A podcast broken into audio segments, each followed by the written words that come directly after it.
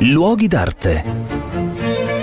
Un cordiale saluto da Marco Carminati, sono a Venezia, sono davanti al celebre ponte di Rialto, il più celebre ponte di tutti i ponti che collegano le due rive del Canal Grande. Questo ponte ha una storia molto interessante e anche tante curiosità. Intanto venne eh, realizzato sostituendo nel Medioevo un ponte di barche, era la cosa più semplice per attraversare il canale. Aveva un nome curioso, si chiamava il Quartarolo perché ehm, era la moneta che si pagava pagava per attraversare appunto questo ponte e quindi venne chiamato anche ponte della moneta, anche se su questa seconda etimologia c'è qualche eh, divergenza perché dall'altra parte c'era la zecca, quindi può darsi che il ponte aveva preso il nome dalla presenza della zecca dall'altra parte dove si facevano le monete.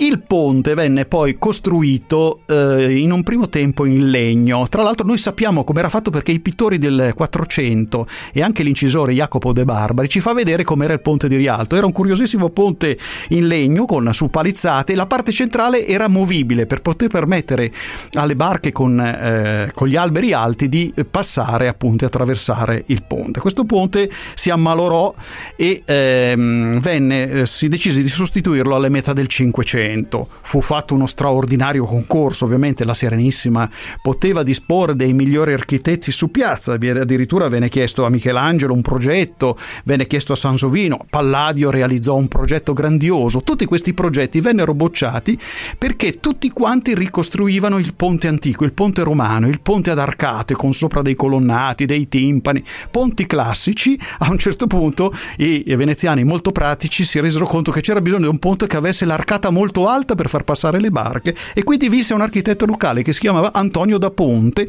che realizzò questo famosissimo edificio con le botteghe che venivano affittate ai mercanti e si portavano con questo ponte dall'altra parte dove c'era il rivo alto, cioè il rialto e quindi il mercato.